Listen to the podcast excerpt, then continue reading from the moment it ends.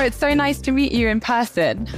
Very nice to meet you too. Thank you so much for, for this uh, course. You founded Pigment 2019, just before COVID. Took you two years to build the platform.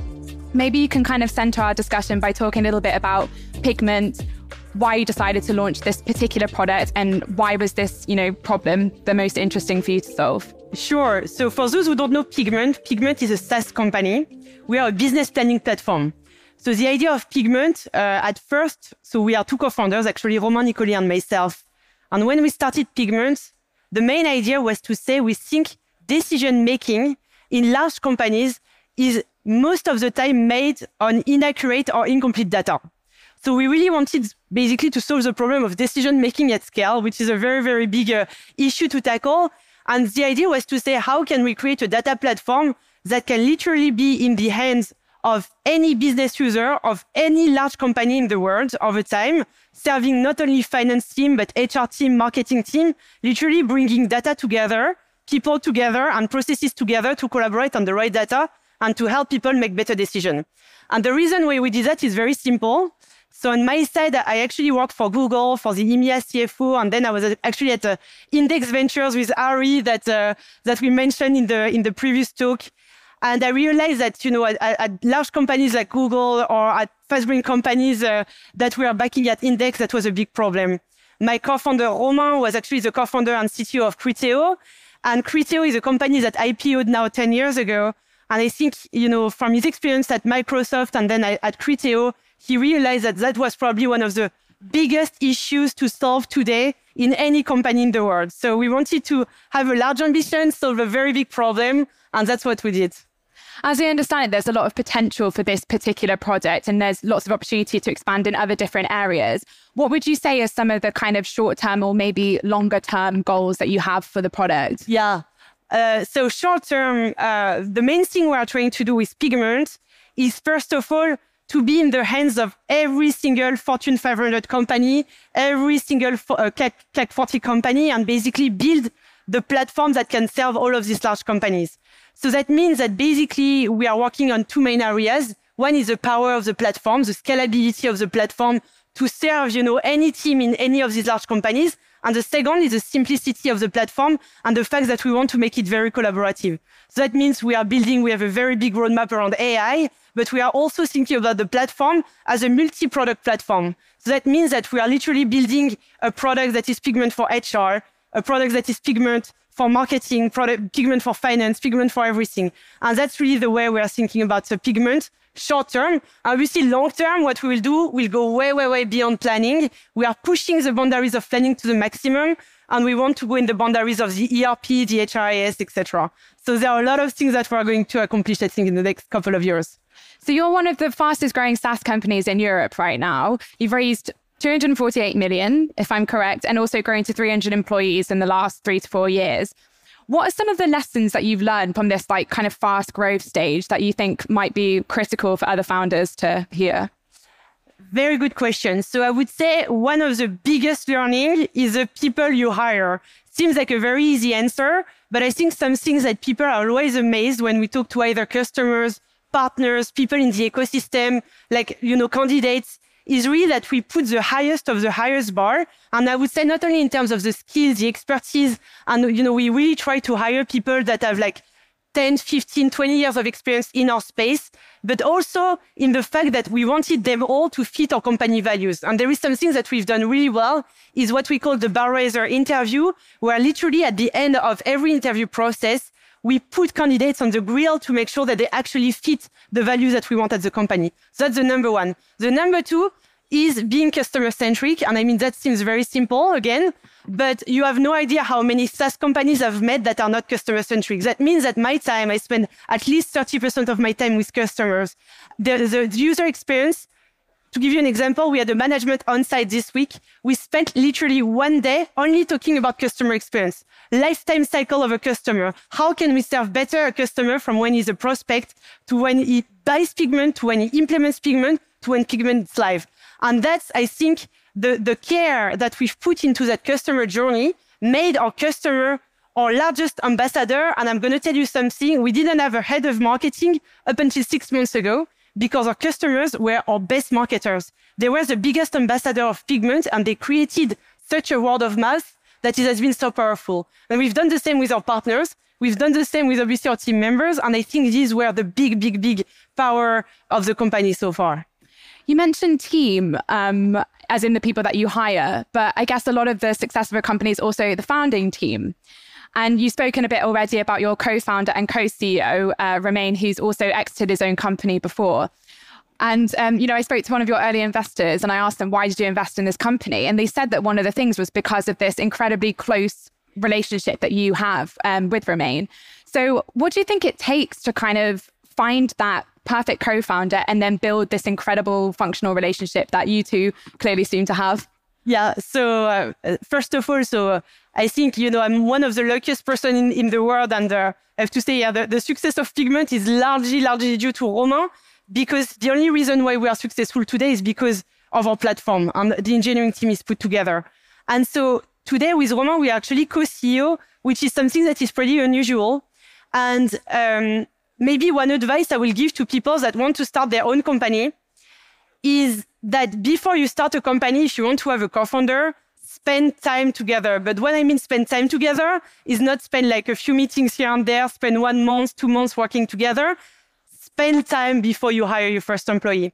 And with Romain, we have been very, very lucky because actually before starting Pigment, we literally spent nine months, just the two of us, thinking about what we wanted to do together and thinking about how we could design in the best possible way this company. What, you know, basically we talked to like hundreds of customers, hundreds of partners, hundreds of people in the ecosystem. And what was critical in that journey was really to get to know each other and see if the feeling was mutual. And we had been very clear from day one that in these nine months, if something would go wrong, we would stop the relationship immediately.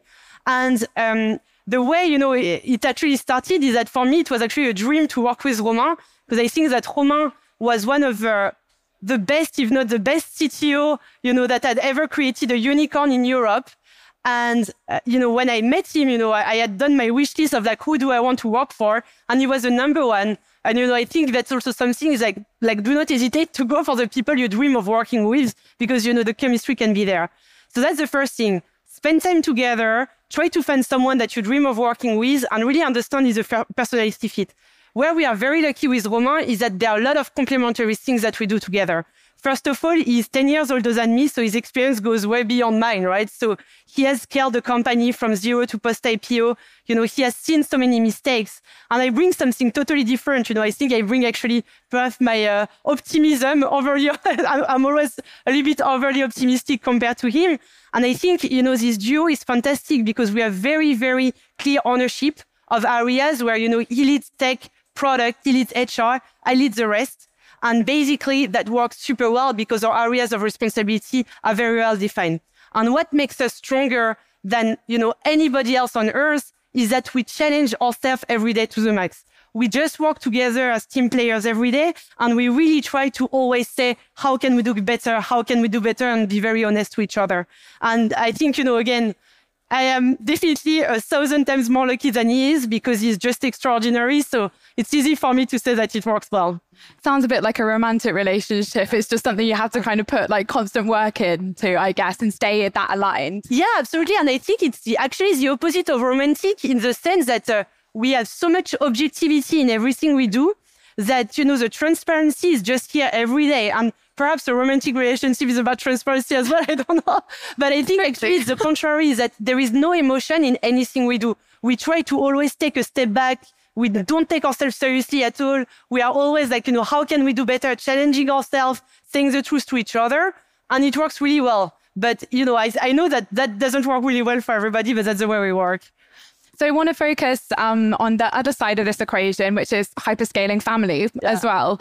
And correct me if I'm wrong, but you actually raised a Series B round three weeks after having your twins. Yeah. Is that right? Yeah, it's true. But Which sounds like a crazy whirlwind. Yeah, but honestly, I don't think it's a good example for him because it's uh, it's not something I would recommend to anybody having twins in the room. No, honestly, it's uh, the, the reality is that, uh, so I had twins in 2021. And what happened is that uh, with Romain, we are a planning company and we are planning founders. So we are super conservative and probably a lot more conservative than other people. Basically, we have always been preempted when we, we never fundraise properly. I never actually did a fundraising deck of my whole life, which is great. It's a great time saved. But actually, we have always been very conservative in our journey is always saying, okay, if someone preempts us at a point where we still have all the cash from the past two fundraising, but we think it's a good moment to raise, let's do it. And what happened is that, uh, uh, so I had my twins and we got interest from like US investors at that time. And it was 2021 and the market starting to like get on a very, very good edge. And we're like, we never know how long it's going to last. And so obviously I was supposed to be on mat leave. We're like, well, you know, if tomorrow the market is over because of COVID or whatever, perhaps time is now to do something great. And, you know, we are still pre-product, pre-everything, pre-product marketed. We had zero customer. So we're like, well, anyway, let's do it now. So, but honestly, I wouldn't advise that to anyone. The only good thing is that, you know, when you're a newly mom, like, you know, they were my first kids, you want to be efficient, you have no time. I was super tired. So I was like, you know what? Like, give me, give me a term sheet in an hour. I sign, go, let's move on. Due deal a month max and let's go. Cause honestly, uh, that's, and I have to say that since then, it has always been the case. We had ICONIQ actually in the last round and I was super thankful to Seth and, and Matt because uh, they did it the same way. You know, we did the due deal in uh, 10 days, I think. So it was very short. And uh, that's very good when you can move forward with the business. So yeah, absolutely.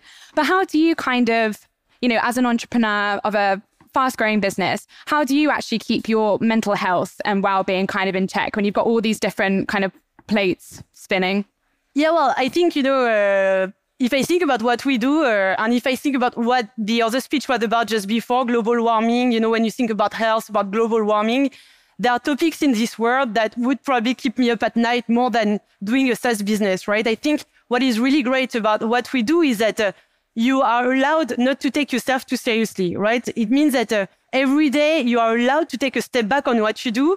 Because if I don't sign this customer tomorrow, I can tell you nobody will die, right? It will be similar story everywhere. The world will keep running. And it's the same if a relationship goes west with a partner, everything will, will go well. So I think that helps a lot is that at the end of the day, what we do, if every day we think that, you know, we shouldn't take ourselves too seriously and that we are just trying our best and that, you know, we have no regret in the way we build the company, then everything is fine. So that's really the way I've tried to think about pigment every day. And I think the only thing that worries me is when I have a, an issue, when an employee comes to me with a personal issue or something that is, you know, a real life problem. But otherwise, uh, it's very easy. And I have to say that honestly, between my family and the company, I have not even one second to think about my own mental health. So at least, you know, it keeps me moving. Yeah. As a female founder, it's probably a question that's fired at you quite a lot. Like, how are you taking care of your family and then also like running a business? Like, how do you feel about that? Because yeah. it seems like this is not something that is necessarily, you know, a question that's of, often asked of men. Honestly, the reality is that, uh, I mean, I do like everybody else, right? Like, I have to cope with a, a very, very busy life. Uh, I didn't do children not to take care of them, so I'm super organized more than uh, probably a lot of people uh, uh, on Earth. Meaning that you know uh, my schedule is the same every day. I am super super diligent of being with my kid in the morning, being with my kid in the evening. I actually try more than me traveling. I have a lot of my team members traveling to me. Same with customers, same with partner. So I travel as little as possible so that I spend as much time as possible with my family. Because already, you know, uh, I travel too much compared to what I would like to. And so I think as a founder, it's all about making choices. It's all about being efficient. And, you know, it's just about working hard. Every day is like the same. My routine, see my kid, go to work, see my kid work again and, and, and, and off you go. And it just means sacrifice, right? So it's like, of course, uh, I don't see as much as I want my friends or the people in life, but that's life. You will just disappoint a few people along the way, but uh, that's uh, what you have to do for a few years while your company is fast growing. So. Yeah, absolutely. So just to wrap up then, as a founder right now, you probably don't see that kind of like breakneck growth, right? That um, we saw kind of in 2020, 2021. Yeah. Sometimes it's hard to like celebrate those like small wins. How can founders kind of celebrate success during this time and kind of keep themselves? Yeah, going? Well, I think yeah, it's it's obviously difficult times and it's the macroeconomic environment is, is clearly not easy for a lot of companies out there. But I think uh, uh, I mean, there are still ways to celebrate your success every day, right? Meaning that uh, every new customer for a SaaS business, every new, you know, whatever like milestone that you achieve, I think, you know, it's even more rewarding in this macroeconomic environment to be able to achieve some, some, you know, little steps in your journey in order to cope in that environment. Like just focus again. I would just say, you know, focus on your customers, focus on what matters the most. Obviously, you know, I've, we have heard a lot about being lean, being efficient. I actually see positive signs right now in the VC market and in general in the US about the market kicking uh, back up. So, you know, I think there are positive signs that every company will uh, will start being in a, in a pretty good shape again. So I think it's about, you know, staying strong in that uh, environment. And stay tuned. All right. Thanks very much, Eléonore. Thank you. Thank you so much.